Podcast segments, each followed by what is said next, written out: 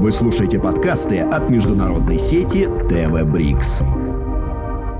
Здравствуйте, Борис Александрович. Спасибо, что уделили нам время. Ваш институт исследует проблему старения, а недавно специалисты стали изучать таких зверьков, которые называются африканские землекопы. Расскажите, пожалуйста, почему?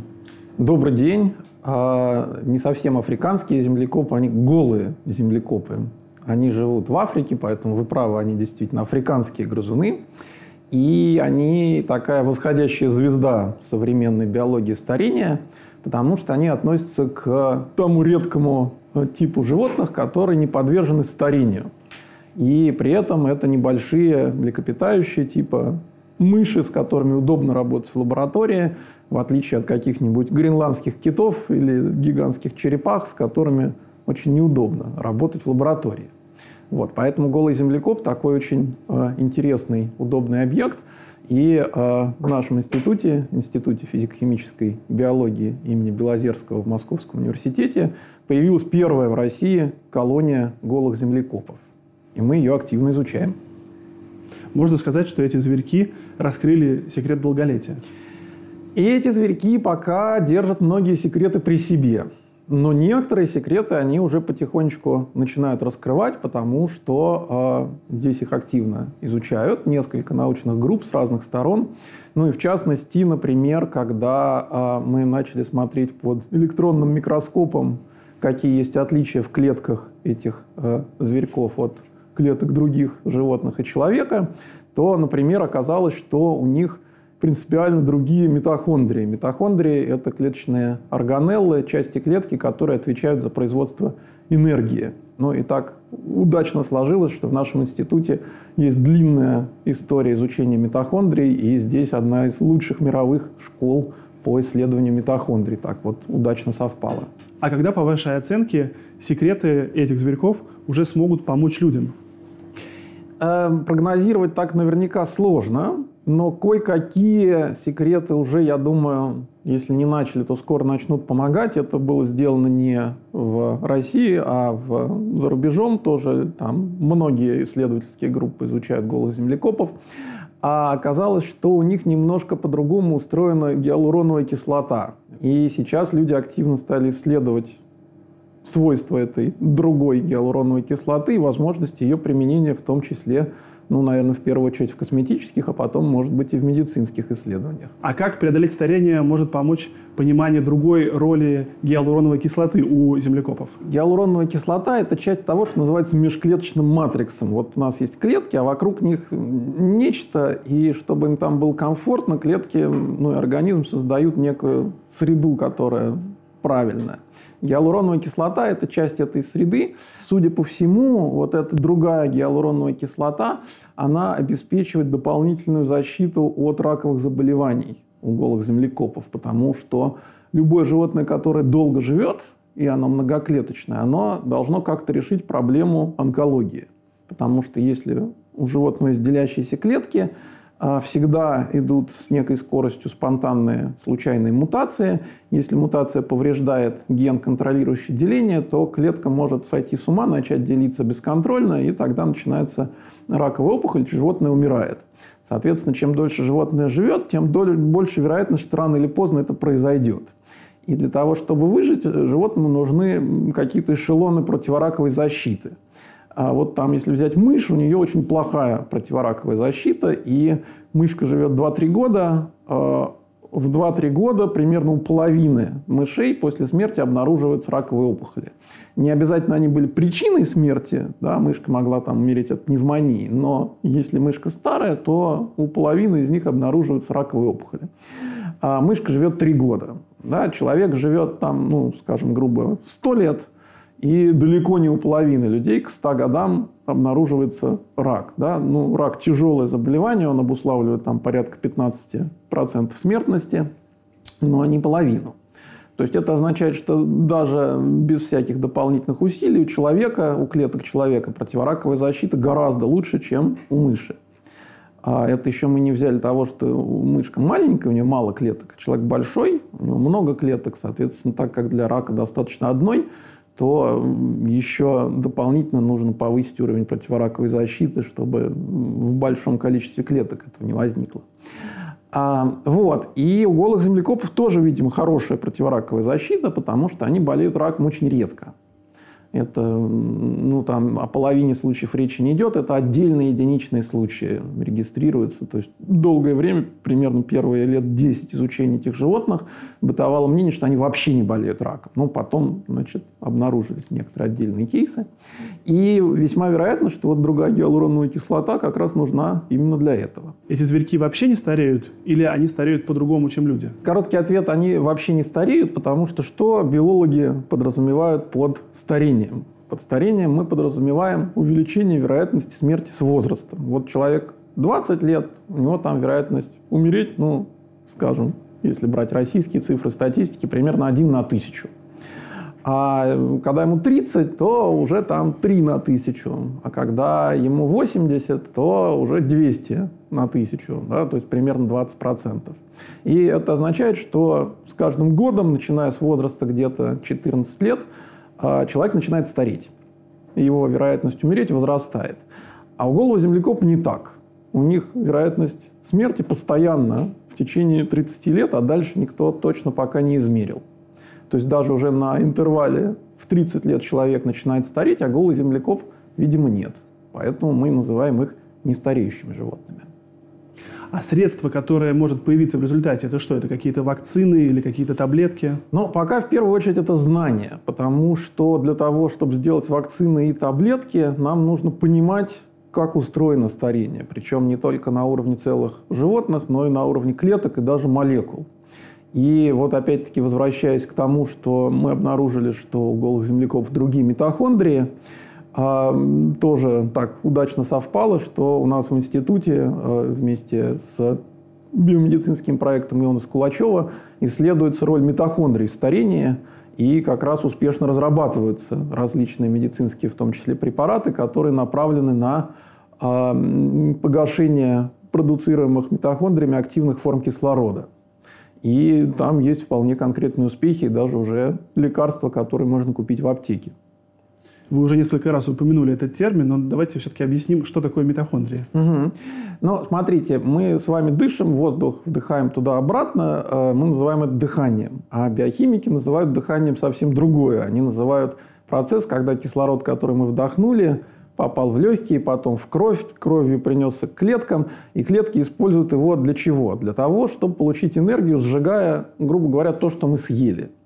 А, и а, вот это вот горение, в кавычках, того, что мы съели, соединение его с кислородом химическое, оно происходит в митохондриях. Это специальный такой а, как бы внутриклеточный маленький орган, ну или органелла, как говорят биологи, который занимается именно тем, что осуществляет последнюю стадию дыхания биохимическую, то есть окисление продуктов, которые мы потребляем кислородом, с выделением энергии, которую клетка потом может использовать. Это такие как бы клеточные электростанции, они вот занимаются этим. Там, ядро занимается ДНК и наследственностью, там, рибосомы занимаются синтезом белка, а митохондрии занимаются дыханием и тем, что делают энергию. И так как это реакция с кислородом, то неизбежно в ней образуется небольшое количество побочных продуктов активных форм кислорода, которые для клетки токсичны и опасны. И вот, собственно, биомедицинский проект Иона Скулачева, он как раз был направлен на разработку новых лекарств, которые адресно идут именно в митохондрии, не куда-нибудь, и именно там подавляют образование активных форм кислорода. А что это может дать для всего человека? Не для отдельной клетки, а для всего организма? Для всего организма это в первую очередь может стать лекарством при патологиях, связанных с окислительным стрессом. У нас иногда что-то выходит из равновесия и контроля, и клетки начинают делать гораздо больше активных форм кислорода, чем в норме у здорового человека. И вероятность такого сорта дисбаланса, она с возрастом тоже растет. Ну, вообще люди с возрастом лучше не становятся. Грубо говоря, старение – это выход из равновесия очень многих э, физиологических процессов. И один из них – это вот контроль над уровнем активных форм кислорода. Если он выходит из-под контроля, то начинается окислительный стресс, и он приводит к целому ряду патологий. Это может быть там хроническое воспаление, катаракта, э, какие-то ишемические проблемы и так далее. Много-много всего. И если человек от такой штуки страдает, то вот эти митохондриально адресованные антиоксиданты, они иногда просто делают чудеса. С другой стороны, если человеку повезло, и он дожил до преклонных лет, а баланс активных форм кислорода у него нормальный, ну, так повезло. Так же, как бывает, что кто-то там страдает от болезни Альцгеймера уже в 70, а кто-то в 90 прекрасно соображает. Старение, оно достаточно индивидуально. А вот таким людям с повышенным окислительным стрессом это, конечно же, колоссально эффективное лекарство. Таким образом, исследования, связанные с землекопами, помогут, получается, понять механизм старения? Да, совершенно верно. Это такой редкий и удивительный объект, на котором мы можем посмотреть, как оно бывает, когда старения нет. И тогда мы можем смотреть на человека или на других животных и сравнивая понять, в чем, собственно, дело, а дальше пытаться сделать на человеке или там, других животных, чтобы было так же, как у землекопа. Но это, конечно, такая титаническая задача, не то чтобы это прям через год будет сделано, но мы движемся в эту сторону. А насколько эти зверьки похожи на людей? Вот говорят, что, например, свиньи ближе всего к людям. Если я правильно помню, со свиньями там какие-то исходства именно в функционировании органов и биохимии. Но эволюционно мы, конечно, весьма далеки от свиней. В каких-то чертах, так же как там наши органы часто могут быть похожи на органы свиньи по их свойствам, мы похожи на голых землекопов в, наверное, одном важном свойстве – это то, что Владимир Петрович Скулачев назвал э, явлением неотении, неотении как э, способа замедлить старение. Неотения – это в биологии обозначает явление, когда у какого-то организма неожиданно долго продляется ювенильный период, ну или, грубо говоря, детство. А, и даже если просто посмотреть на голых землекопов э, и сравнить их с другими грызунами, они похожи не на взрослых животных других видов, а на их детенышей, причем прям-таки вот совсем еще мелких новорожденных. Если взять фотографию крысят новорожденных, фотографию взрослых голых землекопов, то не специалист скажет примерно одно и то же. И ну, то, что они голые, тоже означает, что как это, детеныши крысы рождаются голые, у них мех вырастает потом. А вот очень может быть, что с человеком ровно то же самое, потому что если сравнить просто фотографию взрослого человека и фотографию детеныша шимпанзе и взрослой обезьяны, то э, с детенышем колоссальное сходство просто анатомически видно и по строению, так сказать, скелета, черепа, посадки головы, форме черепа. А вот вся эта обезьянья сущность там, с горбленным видом, клыками деформацией черепа, свойственной шимпанзе, она наступает во взрослом виде. И очень может быть, что наша долгая жизнь, а человек живет очень долго по меркам млекопитающих, мы, если не первое место в списке, то твердое второе занимаем.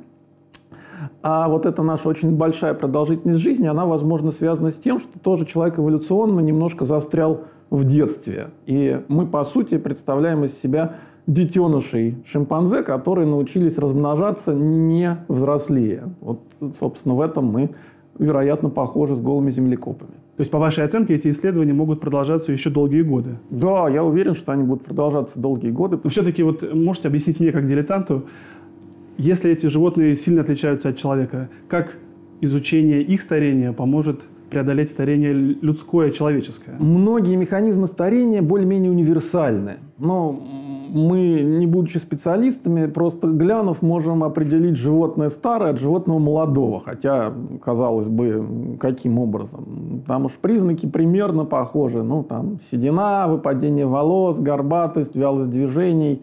А на клеточном уровне еще больше сходства.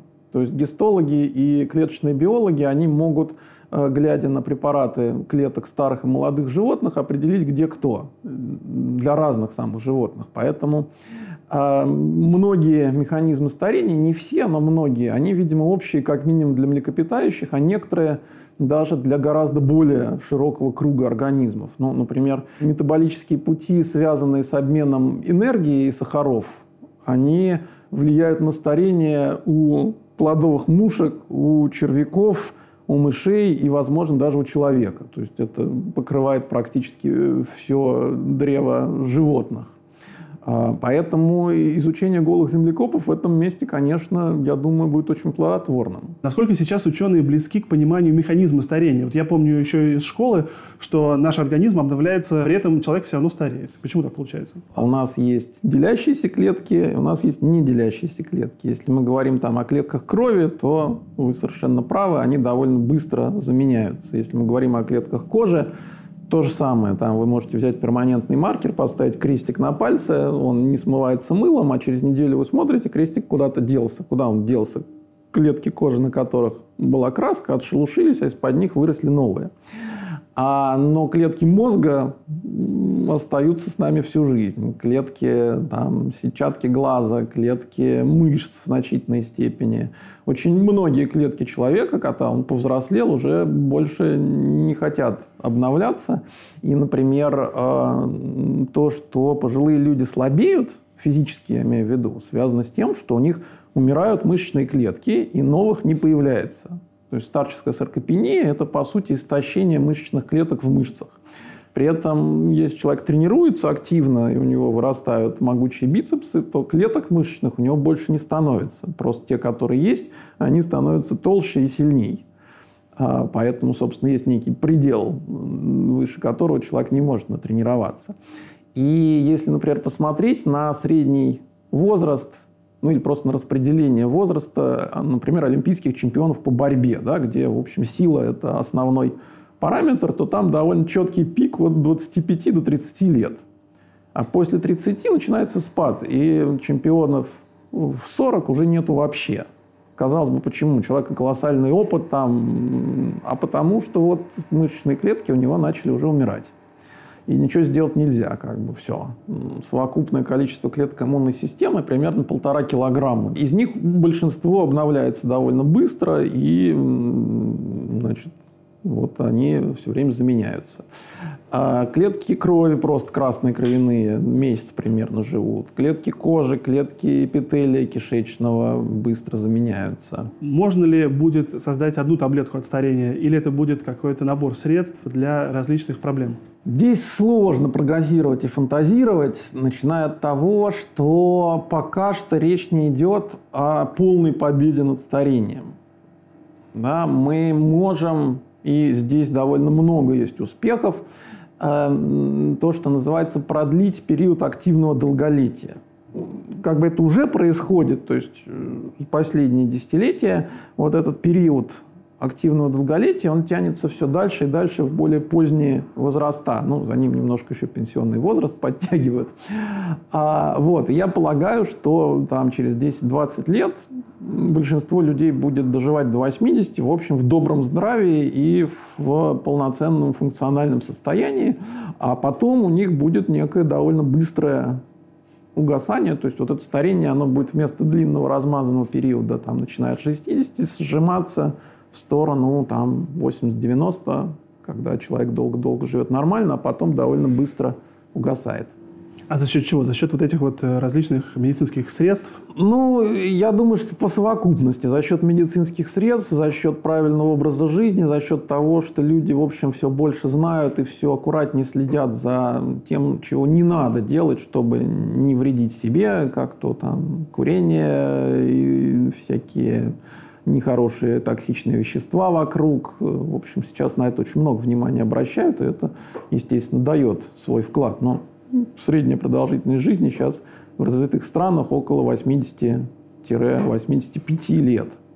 А это означает, что большая часть людей доживает 85 плюс и дальше. А там 40 лет назад, 50 лет назад это было порядка 60. То есть уже выиграно 20 лет продолжительности жизни – в общем, не столько за счет продвинутой медицины, сколько за счет того, что люди просто следят за собой лучше. Расскажите, пожалуйста, о других проектах вашего института.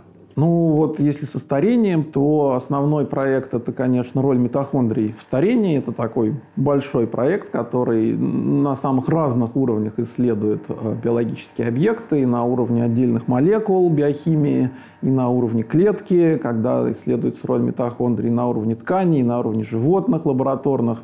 А, и он вот тесно связан как раз с прикладным направлением, разработкой новых лекарств, которое идет довольно успешно. Это такой редкий в России пример, когда полностью от идеи в голове ученого до лекарства на полке в аптеке, которое вы можете пойти и купить, пройден весь путь, и аналогов таких лекарств в мире, собственно, практически нет. Это было придумано здесь, сделано здесь, все клинические исследования проведены и зарегистрированы в Минздраве. А что это за лекарство, от чего оно? Ну, пока сейчас э, речь идет о глазных каплях, потому что глазные капли являются наружным лекарством, и процедура э, регистрации клинических исследований на них гораздо быстрее и проще. Но сейчас в проекте уже последняя, собственно, фаза по разработке препарата, который для приема внутрь. Вы не можете сделать лекарство от старости, потому что старость не считается болезнью в медицинском сообществе. Соответственно, была выбрана одна из патологий, ассоциированных со старостью. Я, честно говоря, не уверен, что я точно помню, это был то ли атеросклероз, то ли еще что-то. И вот против нее, собственно, идут Э, клинические исследования, и, и против нее будет э, показания. Я имею в виду вот новый препарат. А глазные капли – это катаракта, глаукома, сухой глаз, синдром сухого глаза, наверное, в первую очередь. Но это тоже те заболевания, которые обычно сопровождают... Да, пожилых... это, естественно, заболевание старческого пожилого возраста и э, довольно убедительно показано разными научными методами, что вот эти препараты на основе ионов Скулачева, они реально замедляют старение слезной железы. То есть это не то, что там искусственная слеза, когда вы капнули и сухой глаз намок и все нормально, а это не только ликвидация симптомов, это именно работа с очагом самой болезни. Соединения, которые являются основным как бы, стержнем этого проекта, это положительно заряженный ион, к которому присоединен антиоксидант. И положительно заряженный ион тянет э, это вещество внутрь митохондрий, и оно там накапливается в огромном количестве. И поэтому можно очень небольшое количество этого вещества принимать и э, добиться того, что оно все оказывается в митохондриях, а больше нигде не оказывается. Из-за этого у него нет никаких особо побочных эффектов. Это очень большая удача для медицинского препарата. Их придумал Владимир Петрович Скулачев еще в 70-е годы, когда он изучал биоэнергетику митохондрий. И с тех пор эта работа да, это продолжалась, развивалась? Ну, сначала она шла как фундаментальное исследование митохондрии, а потом где-то в начале 2000-х годов пришла идея вот так вот ее применить прикладным образом, и она оказалась очень успешным. Сейчас это один из удачнейших проектов, реализуемых в Московском университете. И вот у нас сейчас инновационная долина строится и развивается, и тоже это один из ключевых проектов в инновационной долине МГУ. Одна из э, последних публикаций вашего института связана с критическими состояниями. Э, расскажите, пожалуйста, об этом. Что это такое?